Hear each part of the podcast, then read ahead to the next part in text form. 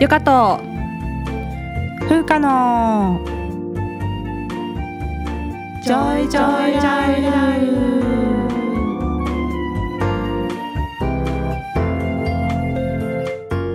この番組ではゆかと風花二人の女医が日々の暮らしや仕事にまつわる小話などざっくばらんな日常トークをお届けします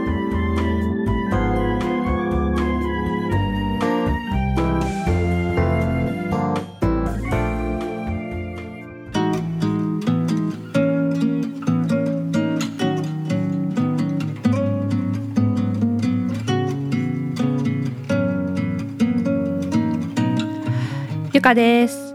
風花です。始まりました。ゆかと風花のジョイジョイライフ、はい。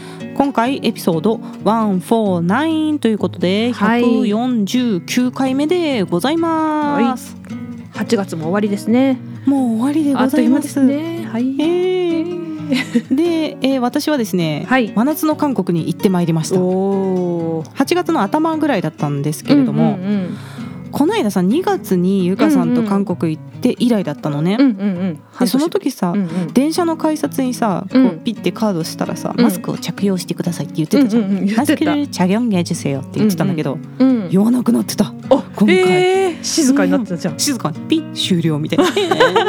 期待してたのにと思ったんだけど、うん、まあ、韓国もね日本と同じ感じで緩和されてるみたいですね、うんうん、あそうなんだね、うん、で街行く人のマスク着用率も日本とあんまり変わらないかなっていう感じで、うん。もう暑いしねつけてない人の方が多いぐらいでした。うんうん。うん。そうだよねで私はまあ個人的にずっとマスクしてたんですけど、うんうんうん。めっちゃ暑いからもう暑すぎて汗まみれになり、そうだよね。その度にマスクを交換して1日5回とか変えてたんですおよ逆にでも良かったかもしれないよね。マスクの表面にもさやっぱりつくじゃないですかそうだね。いろいろろね、うん。うんうんでまあ無事コロナに感染することなくうん、帰ってこれました。素晴らしい、よかった、ね、でもさまあリスクばっかり考えてても何もできないから、うんうんうん、もうやりたいことは感染リスクがあってもやるとは決めてるんですけどね、うんうんうんうん、どうでもいい場面で感染しないように、うんうんまあ、マスクとこまめな、ね、手指消毒っていうのは続けています、まあ、そうだね。飲み会はするし飲みたい人とも飲まなかったら時間が過ぎていっちゃうからさ。そうだね、我々はさ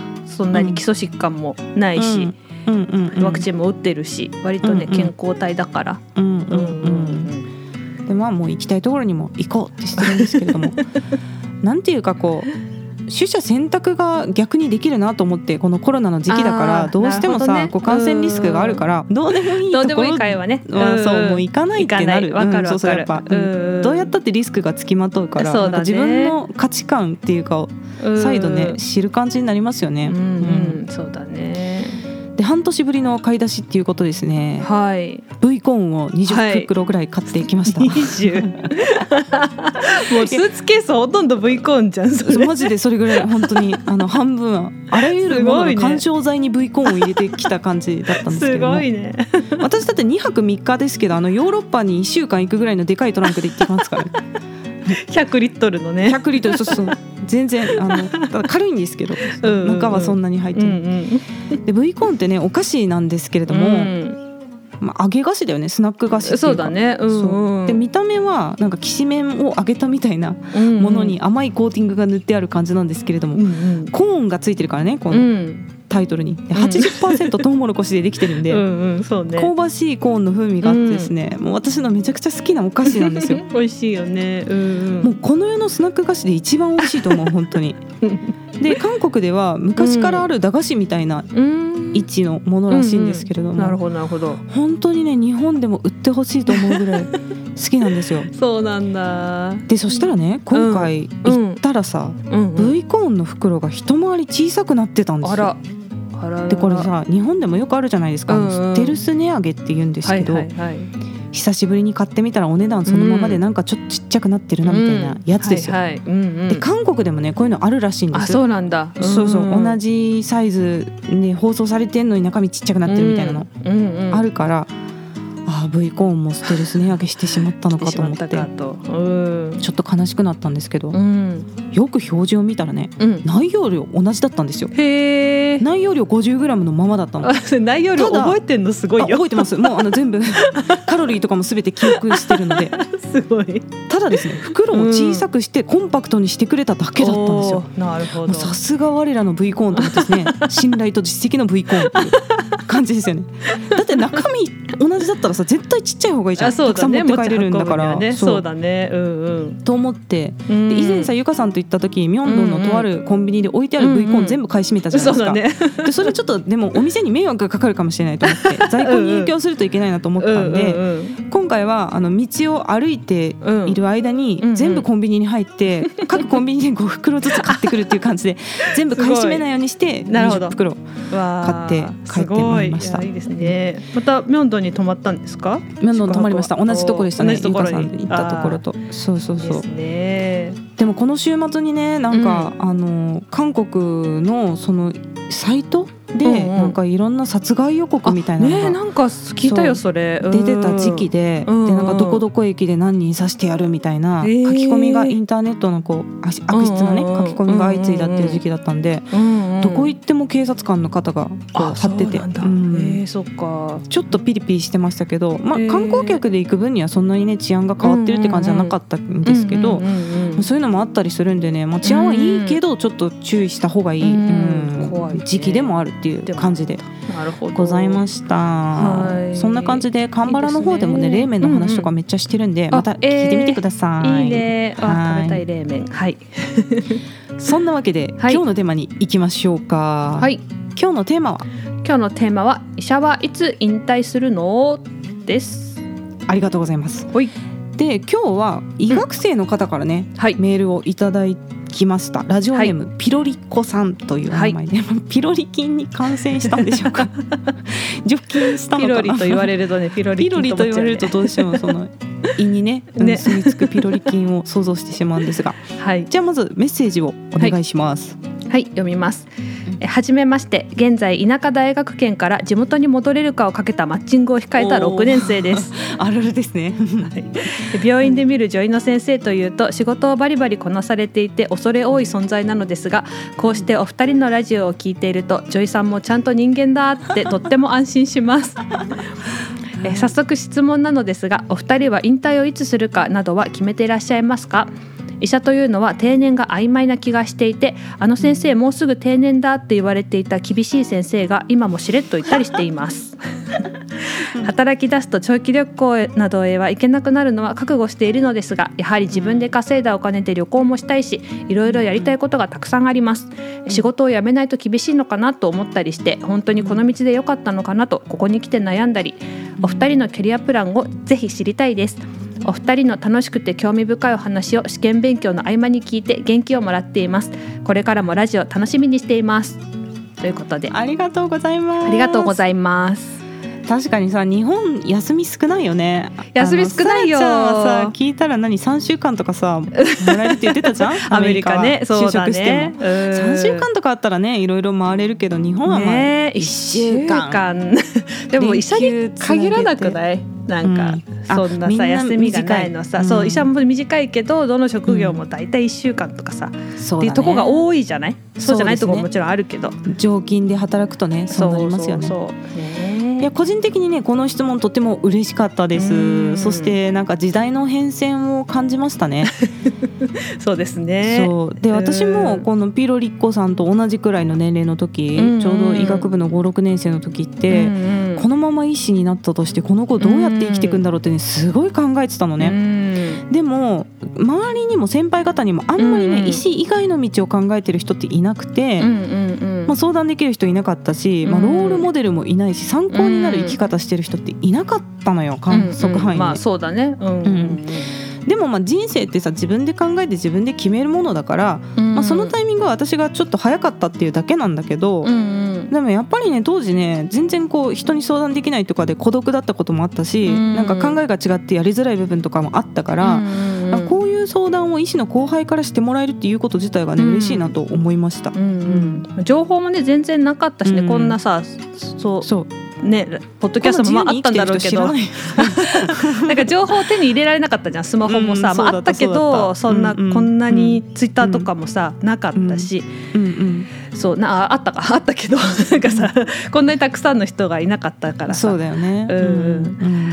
私はねこれを読んであの医師もちゃんと人間っていうのが番組を通して伝わってるのがすごい嬉しかったなと思って、そうだね。そううんうんうん。まあ、それを目的として始めたからさ、こうああうんうん伝わってんだなと思ってよかったなと思ったし、まあ、うんピロリッコさんもこれから、まあ、医師になっても人間であることには変わりないし、まあ、人間であるということは忘れないで いただきてほしいなと、やっぱね本当だよね。働いちゃうから医者ってなんだかんださ。う、そうそうそうそそう。ううん。と思います。はい。であの大学の臨床実習で出会う医師たちっていうのはですね、うんい病院で勤務医をするキャリアを選択している医師なんですよ。ううん。そうだね。で比較的やっぱりね体力がもりもりある人が多いので、学生の時にそういう先生たちと触れてえこんな働き方無理って思うかもしれないんですけれども、うん。実際にはねそれ以外にも開業したりとかそうそうそうそう。まあ、研究やったりとかいろんな選択肢がそうそうそうそう。働いてから分かることもあるから、あうん。のとりあえずねこの道で大丈夫だと思います。そうだね。とりあえずそうそうそうそう。そう損そうそう。そうはしないよ。うん。うん、まあだからあの夏休み1週間とかだったら常勤で中距離の外国ぐらいはまあ行けるし、いけるいける。研修医の時でも行けるから、ううん。ん、でねか学会にさ演題出しますとか言って言ったらさヨーロッパでもアメリカでもいくらでも行けるからね。行けるから。だ割と弾丸だけど。うん。うん。うん まあなんでね。ね。うん。うん。そこはね大丈夫だと思大丈夫ってください。はい。はいそして、えーはい。質問でいただいた医者の定年とかキャリアの引退の話ですけれども、そもそも定年ってあるのかっていう話なんですけれども、まあど医者に天然があるかどうかは働く場所によるのかなと思いますね。うんうんうんで国立系の病院、まあ、国立大学病院とかさ、うんうんうん。国立なんちゃらセンターと病院とかで働く医師はやっぱ公務員なので、うんうん公務員法にのっとって65歳が定年なんだそううですよ。教授もそうだよね。そうですね。大学の。うん65歳ですよね。うんうん。で継続雇用制度っていうのがあると、まあ、5年プラスして70歳まで働くことができると。うんうん。なので、まあ、もうすぐ定年だと言われてた先生がしれっとまだいるっていうのは まあそういうことなのかなと。その役職は退いたけども、まあ、寄付講座の教授になったりとか、うんうん。なんかちょっとした役職をもらったりとかして、あるよね、まあ、しれっと生き残っているっていう、感じのことはあると思います。うん。あとなんか大学の教授を定年になった後に関連病院の名誉院長とかになっているっていう場合もとかあるありますよよねね。。うんうんうんうんで民間病院だと60歳のとこもあったりするかな。あとは65歳がやっぱり多いのかなとは思います。うんうんで一方で開業医の先生とかあとフリーランスだとうん。定年っていう概念が一応ないので自分で退職を決められるということですね。そうね。なので生涯現役医師みたいな人もいるじゃないでいすか開業医先生とかね。なんで、まあ、医師という職業が人生になっているような人も、まあ今のねうん。世代そういう世代の人には多いと思うんですけど、うん。まあ、正直言うとさ昔はそれでよかったんだと思うんだけど、うん。最近の医療の進歩ってめっちゃ早いじゃないですか。早いね。うんで情報の拡散もめっちゃ早いからついてこれなかったらもう終わりなんじゃないかなってちょっと思うとこがありますうんうんねうんうんだからこう地域の患者さんを見てくださっているっていうのは本当にありがたいんだけど、うんあまりにも的外れな処方とかをさ、まあ、うん救急で見てたりとかするとさ、なんじゃこりゃみたいな時あるわけよ、まあやっぱり結構そのさ。遺伝性のっていうのがありますもんねそうそうそうあったりもするからさ、うんまあ、そういう風になったらね、不適切な薬を処方してしまったことでそうそうそう逆に病気を作り出してしまうっていう場合もとかね。もあらずなので、そうそうそう、ねうん。まあ、そういう風になっちゃったらもうやっぱもう引退した方がいいんじゃないかなって正直思っちゃうよね。うんうん。でも自分じゃ気づけないのかもしれないけどさ。うんそうね、うん。で医師の仕事が、まあ、生きがいでやりたいことだったら、うん。もう老害にならない範囲だったら続ければいいと思うんですよ、うん。うんでそうだね。そういう場所もあるじゃないですか。あるある。のううんんだけどまあ引き際は大事ででその年齢を重ねるほどに周りは言いにくくなるっていう、そうだね。どんどん重鎮になっちゃうからそうだね。それがちゃんと考えられる時にやめないといけないなっていうのは思います。わかるわかる。やっぱ過去の実績を理由にいつまでも第一線の組織に居座るのはね良くないですよ。もう良くない。やりづらい。若手が。そうそうそう。そうちゃんとやめた方がいいとは思う、そうだね、うん。なんかこうやっぱ学会とかも65前後のさ、その引退間際の先生たちが今になって後進を育てなきゃみたいになってるわけね。うんうんうんうんでなんかぶっ飛んで私たちが若手だから若手にみたいな感じで下ろしてくるのいろんな仕事、うんうん最近、うんうんうんだけどさその真ん中に4050いただろみたいな、うんうん そこにさそうそうそう。その間に下ろしといてくれよみたいな ありますね、いきなりそんな60代の仕事を下ろされてもさ逆にね30代40代できないから、もうちょっと前から50代ぐらいの時からさこう引き際を考えながらさそうそうそうやっていくのがいいよね。仕事を下ろしていかなきゃダメだよってすごい思ったから、う。ん。自分はそうならないようにしようとは思ってる。思ってますよね。うん。うん。でまあ私たちのあうん。のキャリアプランですね、引退までのキャリアプランっていうのをあのうん聞いていただいて、うん。それある？ゆかさん？私ねあんまりね具体的にこれってのはちょうん実はないですうね。んなるほどなるほどな。んかうんできなくなったら終わりかなっていう。なるほどですね。でうん私はね結構ねあるんですよ。おお素晴らしい。というのはもう医師になる段階で医師を一生の仕事にするっていうつもりはなかったんですね、その医師イコール生き方っていう先生が多かった時代だったけど、私が見てた医師たちは、でも私はそういうつもりじゃなくてそれは今も変わってないんですよ。うんうんでもちろんね医療の仕事いい仕事だと思ってますし、うんうん。医学に興味があったから医師になってるんですけれども、うんうん私はそもそも働くことが嫌いなんですね 労働が嫌い、で労働と仕事っていうのは私の中でちょっと違う概念でしてあーなるほどなるほど。仕事っていうのはあのやりがいを伴うおおなるほど。はいはいはい。で労働っていうのは本当にあの時間と技術を売ってお金に換えるっていうのが労働です、はいはいはい。なるほど。でそれにプラスやりがいがあることを仕事って私の中では言ってるんですけれども、うんうんうんで医師になったね一番の理由はねやっぱ社会的信用が高いっていうことと、うんうん資産形成がしやすいっていう2点うんうんですね。うんうん。であとは免許があるかうんうん。ら資格職だからキャリアが中断してもね再就職しやすいっていうのもまあ一つうんうん。理由としてはあったんですよ。おお。で具体的にはまあ医師になって最初の10年でまあ医師としてのキャリア形成をして次の10年も合わせてまあ20年で大体資産形成っていうのを終わらせようっていうのが目標。おおすごい。でした。へえ。なんでまずあの医師としてのキャリアはうん。専門医と学位の取得っていうのを決めたので,、うんうんでそこをもうクリアして今常勤辞めてるからもう1段階目の引退状態なんですよ私。おお早い。で今は定期非常勤って言って、うんうん。決まった曜日に外来を担当して、うんうん。まあ、お金をもらっているうんうん状態なんですけど。でなんでそれをしてるかっていうとうんうん。糖尿病専門医の維持のためには定期外来してないと更新できないんですね。これ5年ごとそうにだよね。そう症例のレレポートを書かないといけなくて、その症例を何年から何年までこう担当してたかっていうことも全部書かないといけないので、まあ、常に糖尿病患者さんを見てるっていうことが専門医の更新条件なんですよ。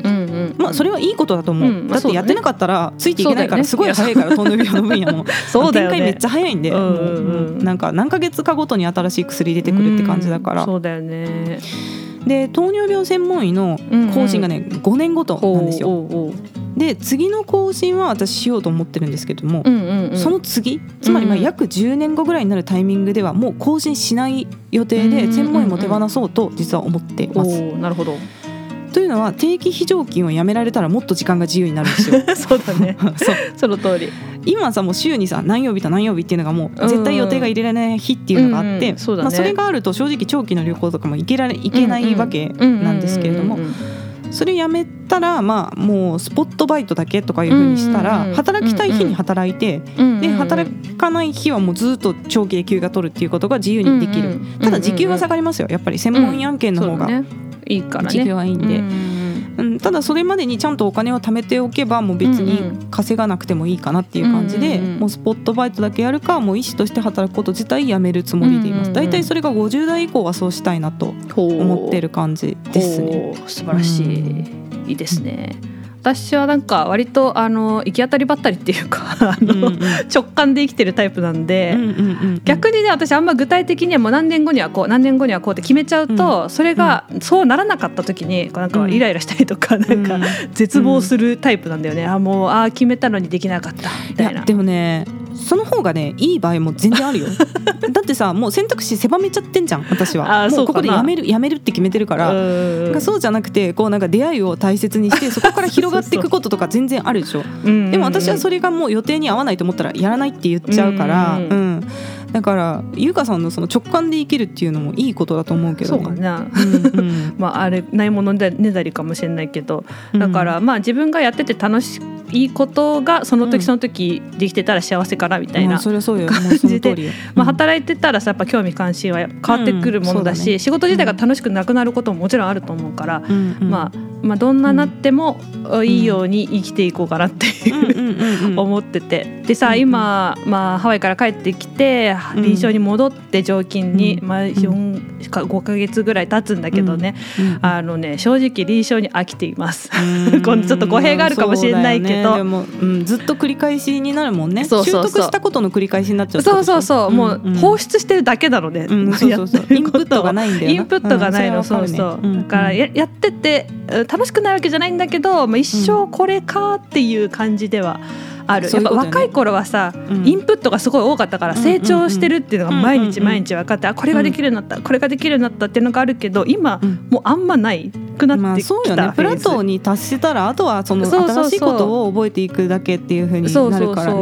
そうなのだから何でもきっとそうだろうね。まあそうだね。うん、まあ一生これをすることはできないなっていう感覚があるから。うんうん、でもそういうことでしょ。だから労働になっちゃってんだよ。仕事が。そうそうそうそうそうなの仕事がね労働になってるから。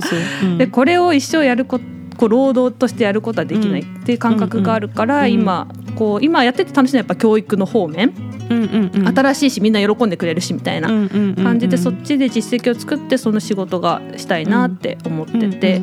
で、まあ、やりたいことが今できてる感じが正直ないのであんまり。からでもねやりたいことできないって言ってやめるのはちょっとわがままなとこもあるから、うん、自分がやりたいことができるように人脈と実績を作っている地道にっていう感じかな、今、なるほど、もう一回が海外行ってもいいかなとかも思ってる。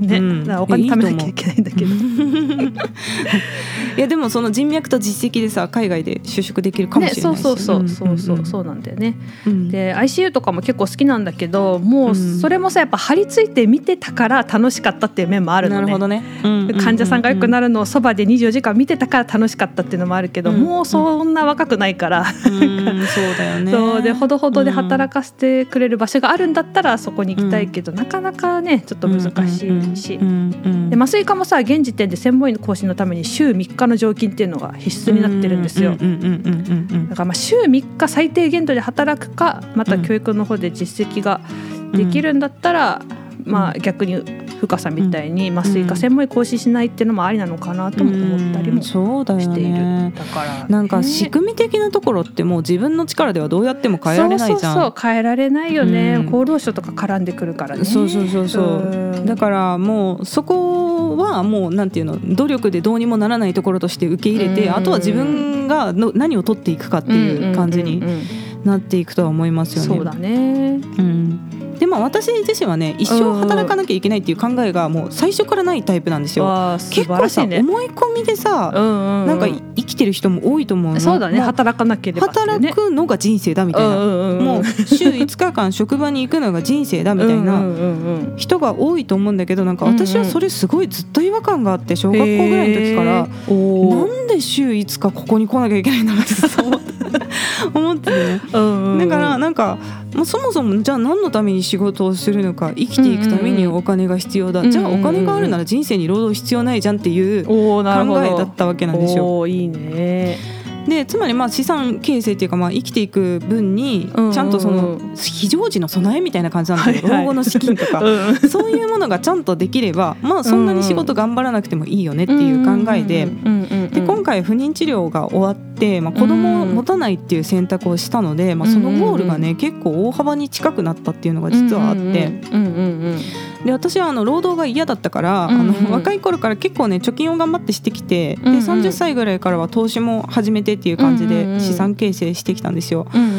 で結婚したらさダブルインカムになるじゃん、夫も働いてるから。でさ、う2人で住んだらもっと安いわけよ,、そうだよ2倍にはならないから、その家賃とかちょっと広い家に住んでも、まあ、1.5倍ぐらいやし。そうだねそう食費とかも2倍はかからないから、うん、そうだよね。なんか生活費は減ったんだけど、うんだけどねあんまこうレベルを変えずに生活レベルを変えずに、もうそのままあの資産形成の方にお金をこう貯金の方に回すみたいな感じでしてたんですね。うんうん。っていうのはあの子供ができた場合に、うん、結構ね海外移住を真剣に考えてたんですよ。で前にさあの移住するならっていうエピソードをした時にお話ししたけど、まあ、カナダとかオーストラリアとか英語圏で移民多いところがいいなって言ってたけどさ、そこも今さ高いじゃん。何でも、うんうん、そうだね。物価が上がっており円の価値が下がってるっていう感じで。もう何でも2倍はするって思ってたから、うんうんうん、そうなると自分の貯金日本円だから半額でしょ？おアメリカ行ったら3分の1じゃん、正直、そうだね。そう。と思ってたらまだ足りない足りないと思って結構貯蓄してたんですけど、結局子供できなくて養子縁組もしないっていう選択をしたら、まあ、その資金は自分らの老後の資金にもスライドできるっていうことになったっていうことで、まあだからもうやめれるかなみたいな。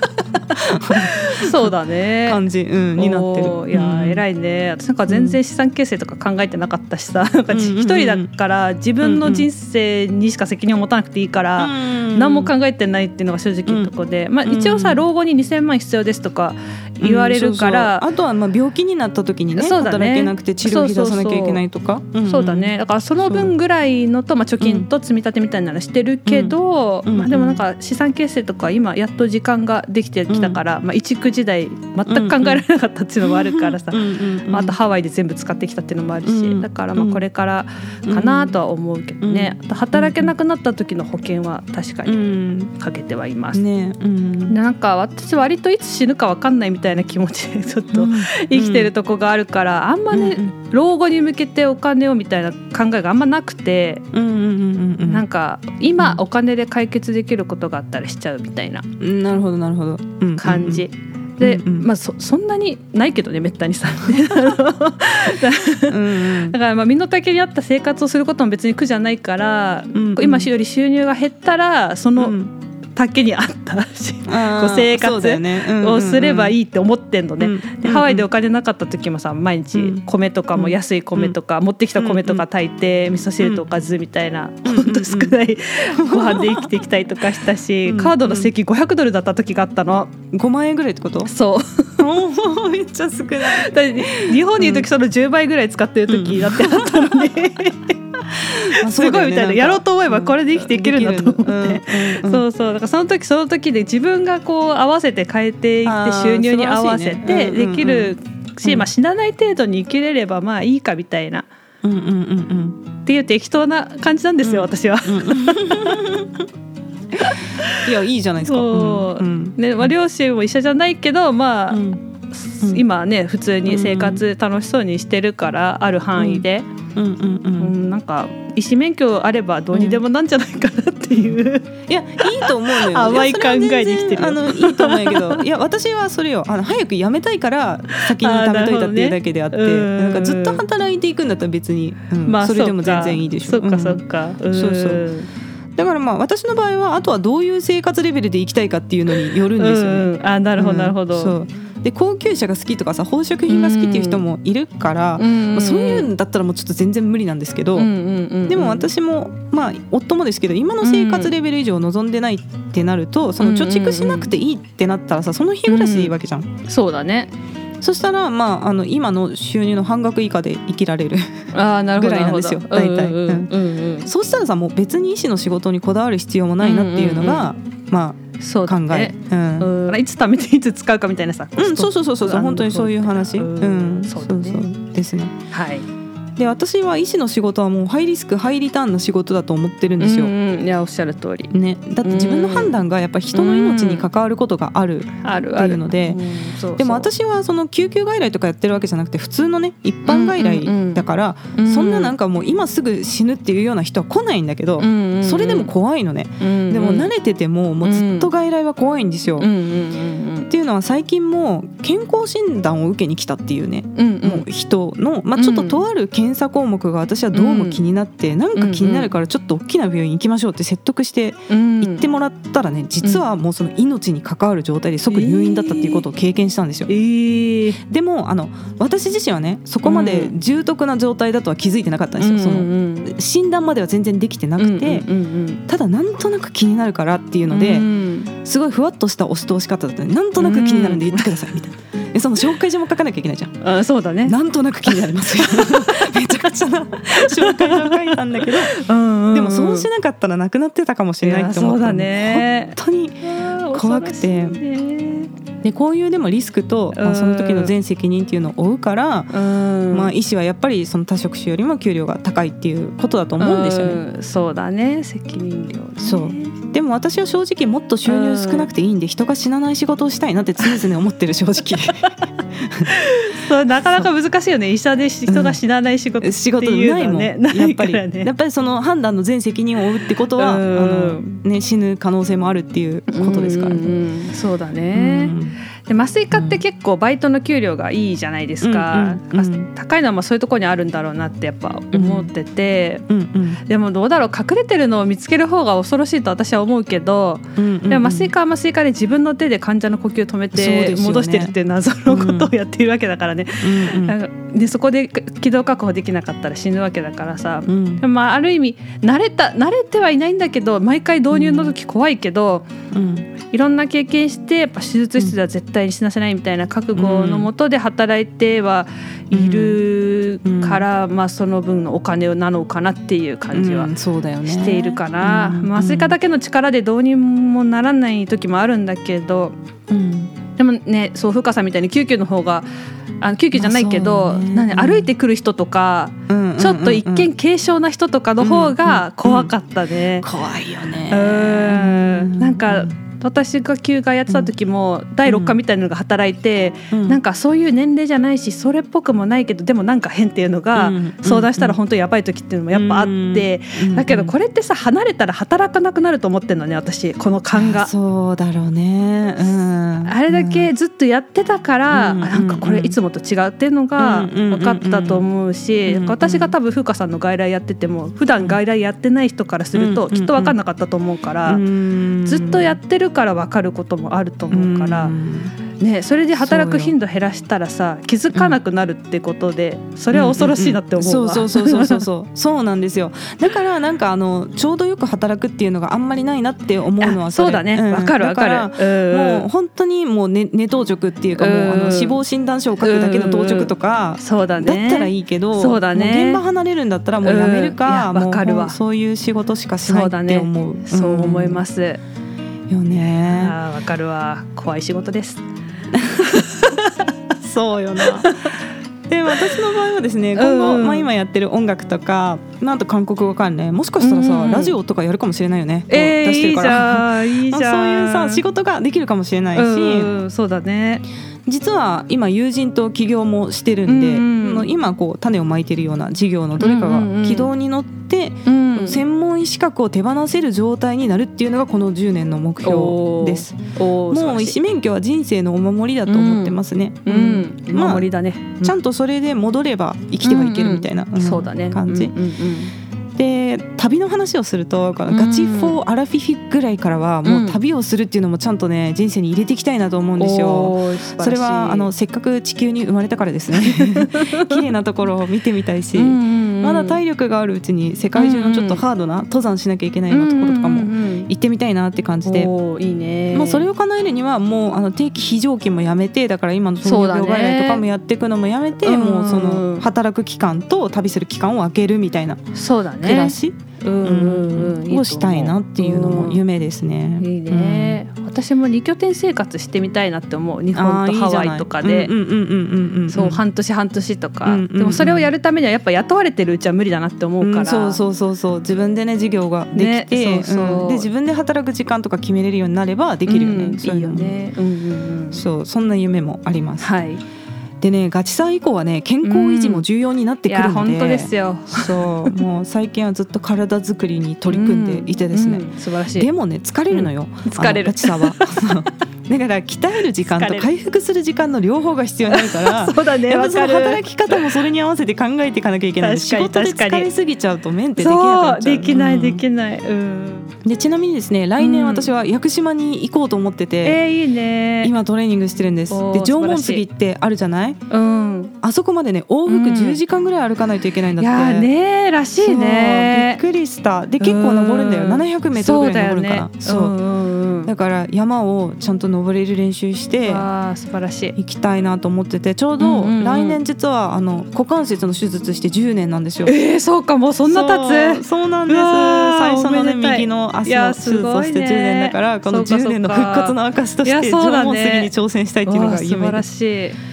素晴らしい。そんな感じで今回ねあの引退の話語ってまいりましたが。はいピロリッコさんは6年生ということは、はい、国家試験のために勉強をし始める時期ですよね。もう夏だもんね。そうですね。マッチングとね、ねうん、マッチングもあってね、そうですそうです。でまあ医師になってからも大変なことはもちろんあるし、まあ、理不尽も多い業界ですよ。いやそうですよ。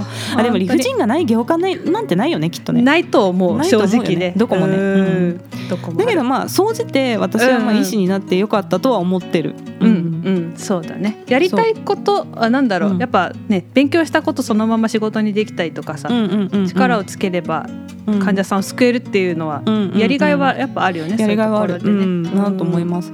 でさっきあの健康診断で来てあの、重篤な状態で怖かったっていう話をした方はですね、退院した後に会いに来てくれたんです。あの何の用もないのに先生いるって言って来てくれて、であの先生のおかげで命拾いしたよありがとうってわざわざ言いに来てくれた。そうでもそうするとさあよかったなって思っちゃうんだよね。思っちゃうよね。もう本当この事件の後はもう怖すぎマジでやめたいって思ってたんだけど、でもその気持ちがやっぱ緩和されるんですよそういういいことがあると。なんかなんだかんだそういうなんか救いの神が現れてですね、続けてますね結局タイミングでなんか来るのかもしれないねそういうことが。まあそんな感じで、はい、ぜひ頑張ってください。頑張ってください。うん、どこかで会いましょう。はい。メッセージありがとうございました。そんなわけで今回エピソードの149回目は、えー、医者の引退の話してまいりましたが、はい、次回エピソード150回目は、うん、はい。次回はサプライズです。サプライズ。ちょっとテーマは秘密っていうことにしておきましょうかね。ね。はい、はい、まあ来週も9月か。え早っ。そうでした。そうです、はい、9月第1週目はサプライズ会ということでお楽しみにしてください、はい。また感想や質問などありましたらゆか .fuka.gmail.com までお願いします。yuka.fuca.gmail.com です。はい、各種リンクが概要欄にある Linktree にまとまっています。匿名で質問など送りたい方は Linktree の中のマシュマロを投げるのリンクからぜひお願いいたしますはいでは今日も聞いていただいてありがとうございました。ありがとうございました、ま、さようなら。バイバイ